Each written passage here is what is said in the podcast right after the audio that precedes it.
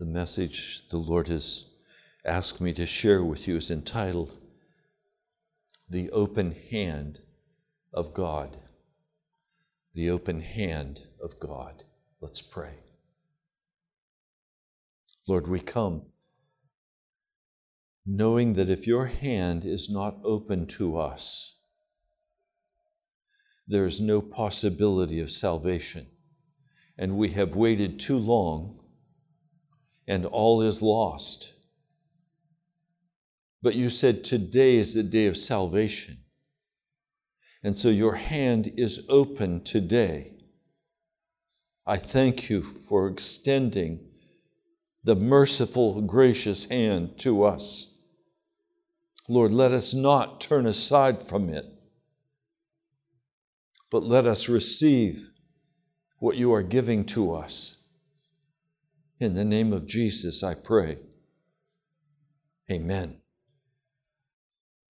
Jesus has gone up secretly to the Feast of Tabernacles. And as he's there, he begins to sit down, and people begin to crowd around, and he begins to teach them. Now, the Jews were seeking, saying, Where is this man? He was on the lips of everyone. They were talking about him. They wondered if he would come. And when they saw him, they rushed to sit and, and stand and listen as Jesus began to teach them. But they were a mixed multitude. They were confused. Some said, He is the Christ. And others said, He cannot be the Christ because he comes out of Nazareth. The Christ was to be born out of Bethlehem. This man did not come out of Bethlehem. There were some in the crowd who were so against him, they wanted to see the authorities come and arrest him and charge him with sedition and stone him to death. Now, the problem we have in dealing with Jesus today is that there is still a great deal of confusion about who this Jesus is and where he comes from and what he's about.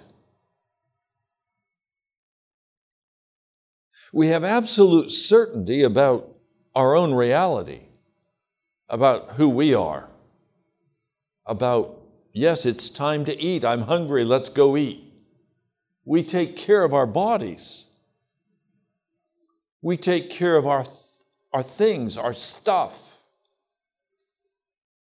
Did any of you wake up this morning and carry all of your stuff out of your house and put it on the sidewalk out front because you weren't sure it belonged to you. And surely somebody would be coming and asking for it because it wasn't yours. I'm guessing none of you did that this morning. Have any of you taken your car and put it out on the street and left the keys in the ignition with a sign on the window that says, I don't know who this belongs to, but whoever would like it is welcome to take it? No, I don't think any of you have done that today because we're sure about our own stuff. Like when I reached down into Arnie's bull, a 150 pound Rottweiler. He gave me a mean look and I didn't stop, and then he growled, and then I stopped. We knew how to growl about what belongs to us and we warn everybody don't touch it, it's mine. But when it comes to Jesus, well, I'm not sure. What would it mean if I gave myself entirely to Jesus? Could I survive? Could I have a happy life? Maybe I should just walk in uncertainty without any strong feeling. Maybe I should be self doubtful, which is really Jesus doubtful. Or should I have strong confidence? Well, what's going to happen tomorrow? Do you know what's going to happen tomorrow? Do you know whether you'll have a stroke tonight? A heart attack tonight? Do you know whether you'll be alive tomorrow? No, I don't. But what do I know about tomorrow? I know that my tomorrow is held in the hand of Jesus, and I trust Him with my tomorrow. So, am I sure about tomorrow? Yes. I am sure about tomorrow. Am I sure about this new year? Yes, because my new year is in the hands of Jesus Christ. I know who Jesus is. I trust him. So we come to John, the seventh chapter. I'm going to read portions today for you because I want you to get the flavor of what's happening. This is from the Lavender translation of the New Testament, John, the seventh chapter. I'll begin reading with verse 25. John 7, verse 25. Now, certain men out of Jerusalem were saying, Is it not this man whom they are seeking to kill? But look, he's speaking in public, and yet they're saying nothing to him. Perhaps the rulers truly know that this man really is the Messiah. But we know where this man is from. But when the Christ may come, no one knows where he is from. Jesus cried out in the temple, teaching and saying, You both know me, and you know where I am from, and yet I have not come from my come of myself, but of the one having sent me, whom you know not. I know him because I am from him, and that one sent me. Absolute clarity about who he is. He knows where he came from. He knows where he's going. He knows what he's supposed to be doing. So, the Gospel of John, chapter 7, verse 30 then they were seeking to arrest him, but no one laid a hand on him because his hour had not yet come. But many from among the multitude believed in him, and they were saying, When the Christ comes, he surely will not do more signs than these that this man did, will he? The Pharisees heard the multitude grumbling about him with reference to these things. And so the Pharisees and the chief priests sent officers that they might arrest him. Then Jesus said, I am with you yet a short time, but I am going away to the one having sent me. You will seek me, but you will not find me. And where I am, you are not able to come. Then the Jews said to one another, Where is this man about to go that we will not find him? Is he not about to go to the dispersion among the Greeks and teach the Greeks? Is he? What is this word that he spoke? You will seek me, but you will not find me. And where I am, you are not able to come. You recognize those words are words of judgment that now the hand of God is extended to us. But the day is coming when the hand of God will no longer be extended to us. And if we have not fully entered in to receive from the hand of God what He would give to us, if we've not been brought to the face of God, He will no longer be available to us. Do you understand that all men and women come to a place where if they have not entered into Jesus Christ, the day will come when He will not be available to you? So don't mistake this time of probation right now and think that this will always be the case and you can always hang halfway in and halfway out. It will not be so. Now, on the last day, the great day of the feast, Jesus had stood and cried out, saying, If anyone may be thirsty, he must come to me and drink. The one believing in me, as the scripture says, out of his innermost being will flow rivers of living water. But he said this concerning the Spirit, whom the ones believing on him were about to receive, for the Holy Spirit was not yet given because Jesus was not yet glorified. Jesus is now glorified, and now we need to have that flowing Spirit coming out of us. That's why we're crying out for revival. Then many from among the multitude, having heard the word, were saying, This is truly the prophet. Others were saying, This is the Christ, the Messiah. Others were saying, Now the Christ is not coming out of Galilee, is he? Has not the scripture said that the Christ comes out from the seed of David and from Bethlehem, the village where David was? So there was a division among the multitude because of him. Now some from among them were willing to arrest him, but no one laid a hand on him. I want you to see that Jesus is in reality dealing with a human heart. And He wants to deal today with our hearts. The officers came. This is John, the seventh chapter, verse 45.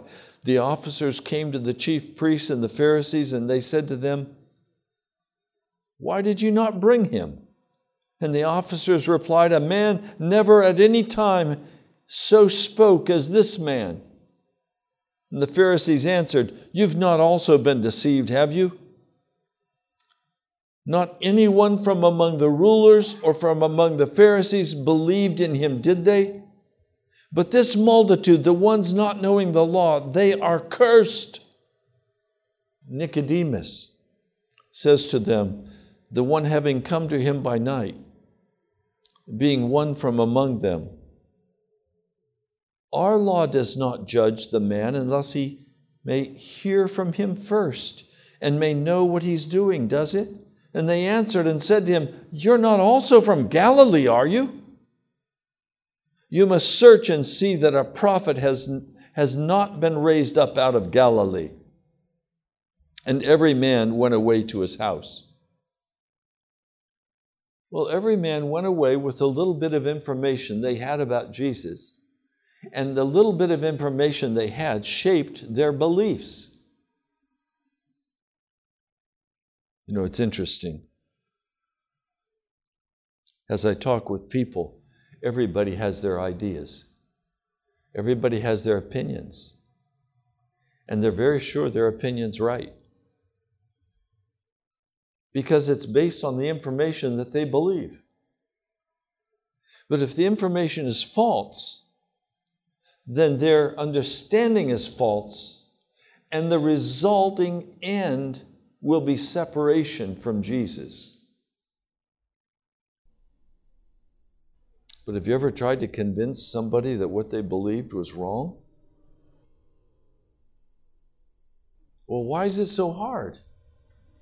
Because they have used that wrong information as a place of hiding so that they don't have to deal with the reality that they are going to die and face the judgment of God and be cast into the fires of hell. They don't want to think about that. So don't talk to me about what I don't believe, because what I believe is my binky. It's my blankie. It's what comforts me in my sin. Well, I know of no comfort in sin. because it will soon be exposed to the light. And then every man will be judged according to what he has done. But Jesus went to the Mount of Olives.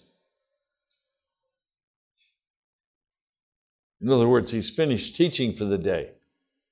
He's tired. He doesn't go to the Holiday Inn. He goes to the Mount of Olives because that's where he's going to pray and he's going to sleep on the mountain. He's not going to get a shower. No bathtub up there. He's going to go to an olive grove called Gethsemane, a place of crushing. Jesus goes to the Mount of Olives. But early the next morning, he again heads to the temple. And all the people were coming and they were gathering around him, and he sat down. Now, nothing in the book of John is accidental. John is setting us up to hear something of great importance. In that day, when a teacher wanted to say something very important, he sat down. Today, we stand up and the people sit down. I like it the other way. You all should be standing and I should be sitting. But Jesus sits down and he begins to teach them. Then the scribes and the Pharisees bring a woman to him having been caught in adultery. This is the early hour. She has been rousted out of bed. Her hair is a, is astray every direction. Have you seen a woman when she gets up out of bed in the morning and she hasn't smoothed her hair and it's going every which way? I have that pleasure. Sleep is still on this woman's face. She's wrapped in a robe. She's been caught and dragged out of the man's bed. The man was left alone. He was probably one of them and wealthy. They stood this woman up in front of Jesus and they said to him, Teacher, this woman was caught committing adultery in the very act now, in the law of Moses, it's commanded us to stone such a woman. So, you, what do you say? Now, twice the word tempt is used here. In verse 4, they say to him, tempting him. They say in verse 6, but they were saying this, tempting him. God cannot be tempted. The devil has nothing that he can grab, that he can use, because God is righteous. He is holy. He is clean. He cannot be tempted. I want to tell you that a man or woman who is walking whole in Jesus cannot be tempted. The devil will find no hold in that life. Oh, temptations will come. This temptation, a very sly and subtle temptation, came to God, but it couldn't touch him. Temptation cannot touch us if we're hidden in Jesus. We need to understand that. If temptation touches us, we are not yet hidden totally in Jesus. They wanted Jesus to exercise the law and have this woman stoned to death. He is God. He's the one who spoke the Ten Commandments from Mount Sinai. So now, what is Jesus going to do? See, John 3 17 says, Jesus did not come to condemn the world, but to redeem the world. Jesus in this place is not God the judge. He is God the Redeemer. He will not always be God the Redeemer. He will put on the, the garments of judgment and he will exercise judgment on those who sin, and they will be cast into the fire. But in this place, Jesus is not in the function of judgment, he's in the function of redemption. So Jesus bends over from where he's seated. Maybe he had to get up. And he begins to write in the dust on the ground, just with his finger. The same finger that we're told in Exodus wrote the Ten Commandments on the tables of stone says it was the finger of God that wrote those Ten Commandments. Now it's this same finger that now has reached down and is writing on the ground. As they were continuing, while questioning him, having straightened up, he said to them, The sinless one of you, let him throw the stone at her first. And again, he having bent down, he was writing on the ground. Now, the ones having heard and being convicted by conscience, convicted by conscience,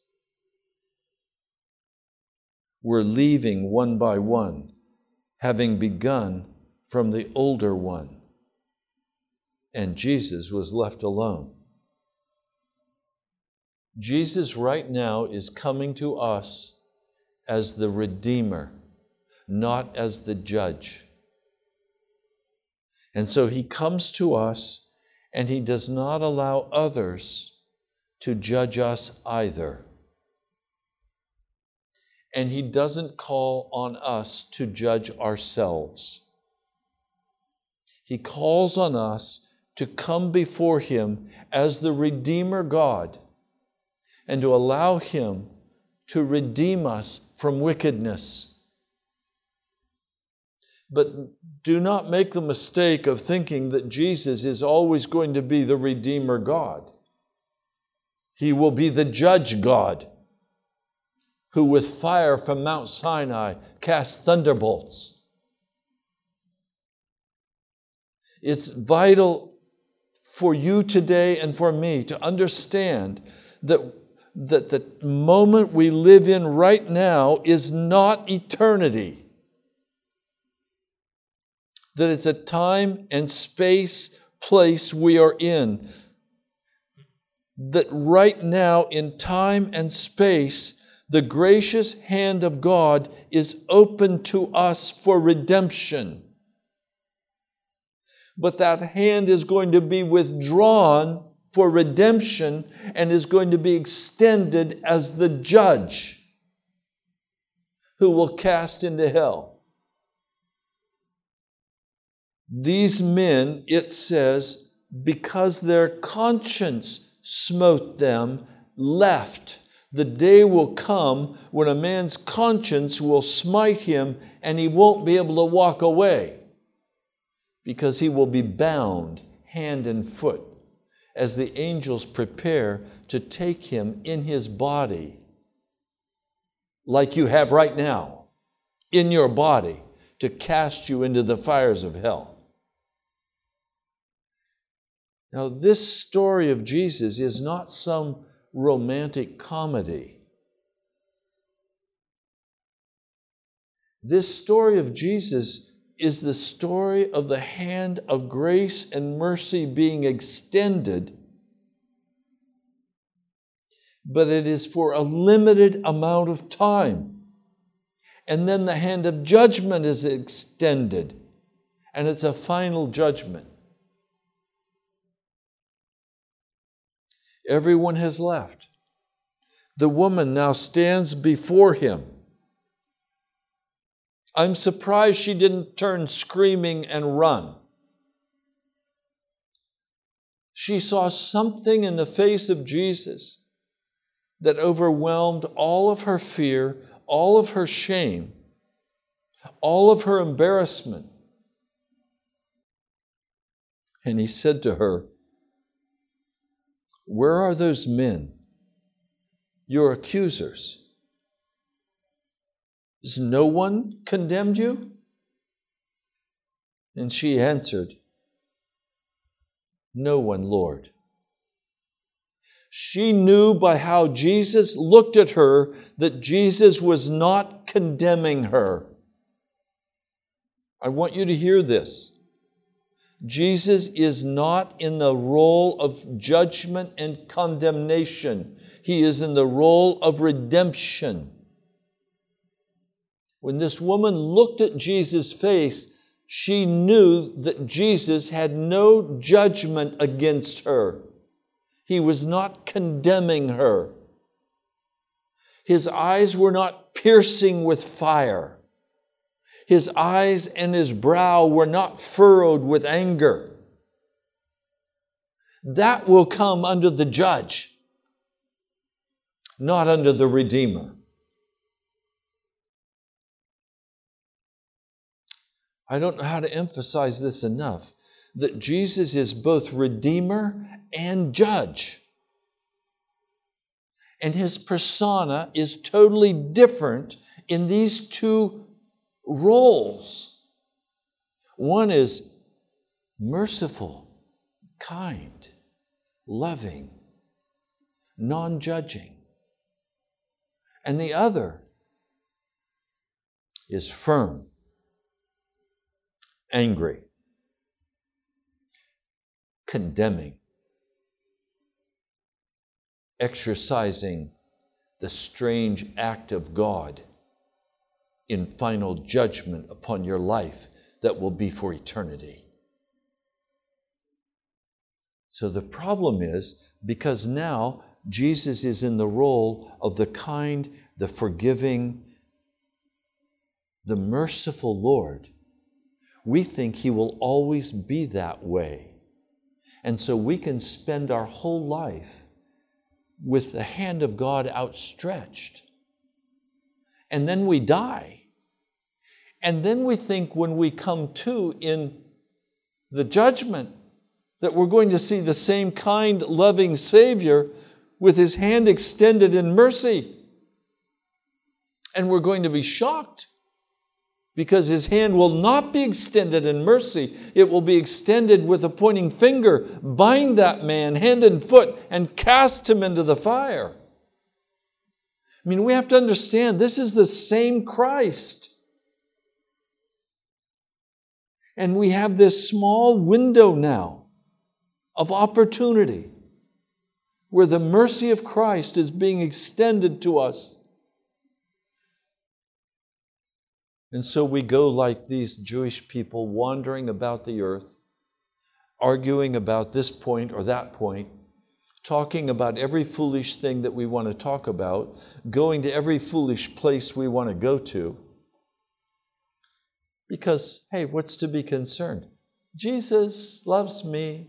This I know. The Bible tells me so. I'm saved. I'm on my way to heaven. Have I surrendered to Jesus yet? Well, I'm doing it. I'm in the process. La, la, la. Suddenly, our life is snatched from us. And the next thing we see is the Christ, and there's no mercy. Every man is judged according to what he has done in the flesh. And you've wasted all your time with foolishness You've not sought after the Christ. You've taken for granted His mercy and His kindness. you've taken for granted and spent your time and money on what you wanted to spend your time and money on. And now you stand before the judge of all the earth. And there's no mercy, there's no kindness, there's no softness, there's no forgiveness.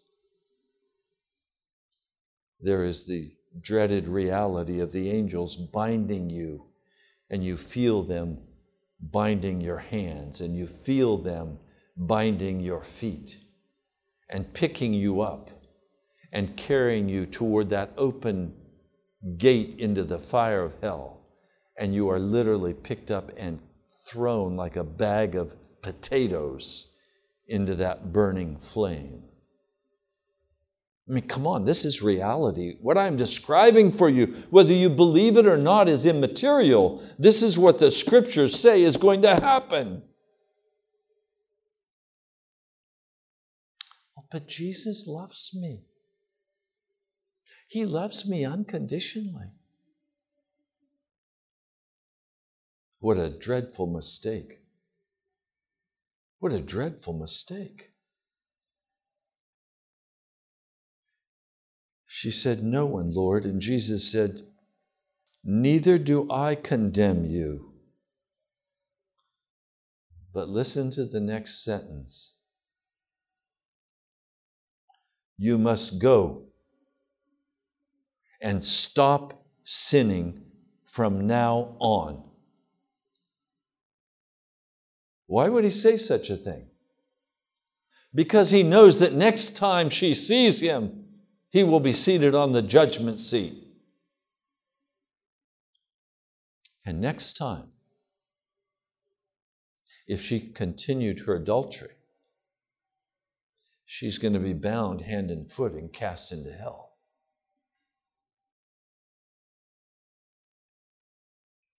So, right now, the loving hand of God is extended. Neither do I condemn you. You must go and stop sinning from now on. Stop sinning. Why would Jesus say that to her if it were not possible for her to obey? Jesus expected that she could go and stop sinning. Oh, but Jesus, I have all these urges. I just can't help myself. And this man loves me. Is he married to someone else? Yes. Oh, but he loves me, Jesus. How can I disappoint this man? He'll come and tempt me. He'll give me gifts. Then she's going to meet the judge of all the earth, and there will be no mercy. Jesus again spoke to them and he said, I am the light of the world. The one following me may by no means walk in the darkness, but will have the light of life. Will have the light of life. Now, I want to read another scripture for you. And with this, I'm going to close. It's found in the book of Colossians. I'll begin reading in the third chapter, verse 1. If then you were raised up with Christ, you must seek the things above where Christ is sitting at the right hand of God. You must set your mind upon things above, not upon the things of the earth. For you died, and your life has been hid with Christ in God. When Christ, our life, may be manifested, then also you will be manifested with him in glory. Accordingly, you did volitionally, that is, voluntarily put to death your members that are upon the earth. Sexual immorality, uncleanness, lustful desires, evil desires, greed, which is idolatry.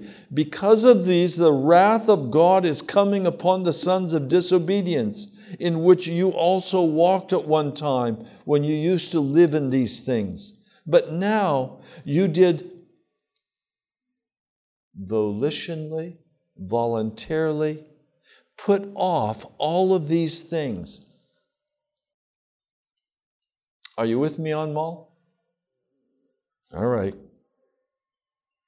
Anger, wrath, ill will, evil speaking, slander, obscene speech out of your mouth. You must not lie to one another, having already put off the old man with its practices, and having already put on the new man, the one being renewed in true knowledge according to the image of the one having created him, where there is not Gentile nor Jew, circumcision nor uncircumcision, foreigner, Scythian, servant, free man, but Christ is all things and in all.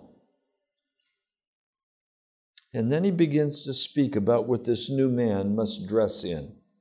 Therefore, you must put on as chosen ones of God, holy and having been beloved, deep feelings of compassion, kindness, humility, courtesy, patience toward others, bearing with one another, and freely favoring each other. If anyone may have a complaint against another, just as the Christ freely favored you, in this manner you also do. And above all these things, have love, which is the bond of perfection. Now, if you read carefully the book of Galatians and Colossians, you will find that the old man, the flesh, the carnal nature, is utterly and totally removed when a man or woman is converted. Now, we've not seen that very much because most of us, when we were converted, held on to the old man. And so the old man was very much a part of us. So we changed the outward behavior, but the inward was still wicked. Conversion is meant to be a total putting off of the old and a putting on of the new. And please, I hope you can understand what I'm going to say. Much of that in the Christian life is a matter of maturity, growing in grace, but making no allowance for sin growing in grace. These things that I've just read to you, these are things that we actively participate in putting on. Let me read them for you again.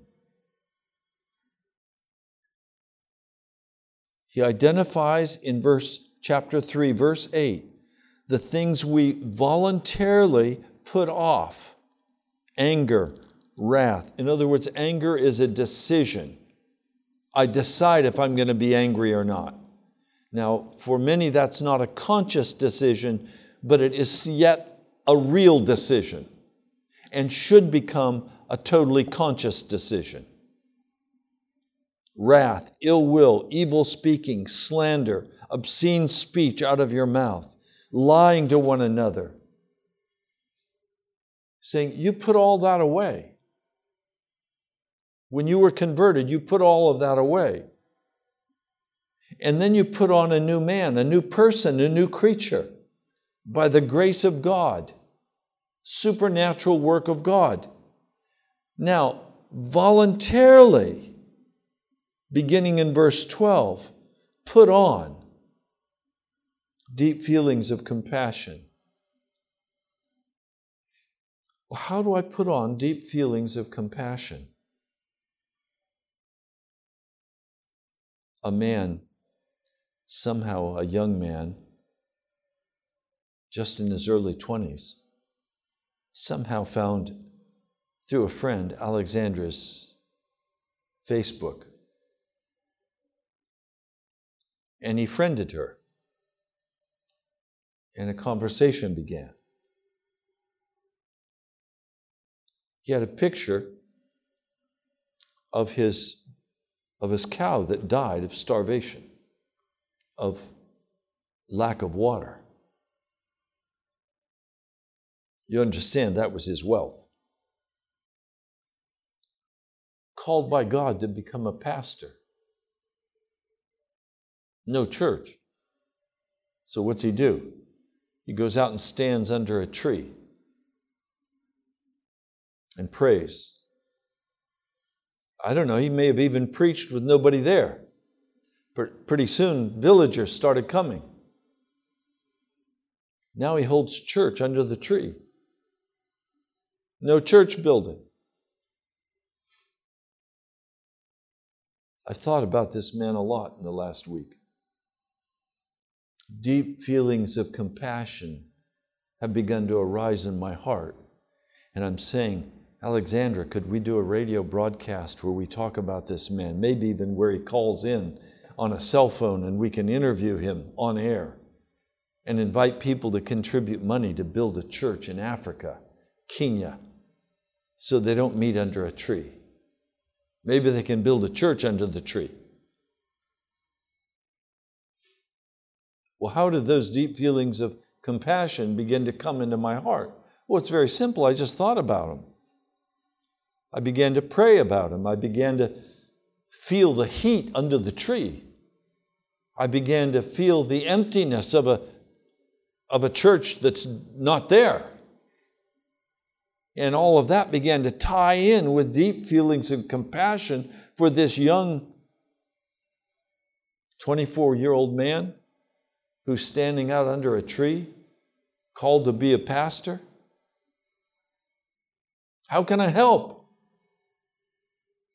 When we begin to focus on something and we begin to fix our mind on the problem and we begin to feel with Him what He's feeling, deep feelings of compassion begin to arise in our hearts. So, compassion comes out of thinking about it, looking at it, considering it. No deep feelings of compassion if you're not thinking about the National Prayer Chapel and the people who've walked away and the slander and the lies. Compassion comes out of a decision we make. Deep feelings of compassion comes out of a decision that we make where we're going to focus our attention and our time. Kindness, humility, courtesy, these all come out of a decision of the heart. They don't just appear, they come because we're choosing them. Now, I need to finish. I want you to stand perfect before God I want you to be made complete in the will of God. I want Christ to dwell in you. That can happen now because His hand of mercy is extended to us. The hand of God is open to us. It is open to you right now. It will not always be open to you. So, if there's anything of the old man remaining in your life, the hand of God is still extended to you.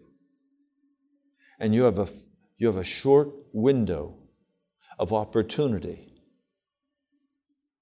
to say to Him, I receive the mercy. Thank you that you're not looking upon me with condemnation. Thank you that you are not judging me and casting me into hell today.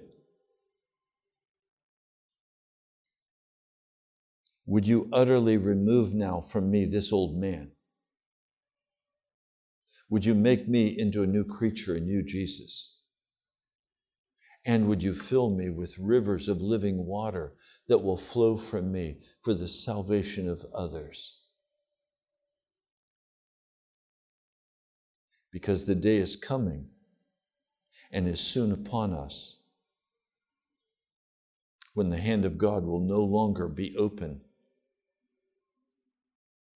Instead, it will be a finger pointing directly at you, and you will be judged according to what you have done in the flesh. Almighty God, the cry of my heart today is for your people. that this word of your hand being extended and open would not be misunderstood as permissiveness. That this open hand would not be misinterpreted as agreement with sin or allowance for sin. For you said to this woman, Go now and sin no more. Lord, Thank you for your straight word. Let it now find its place in our hearts. In the name of Jesus. Amen.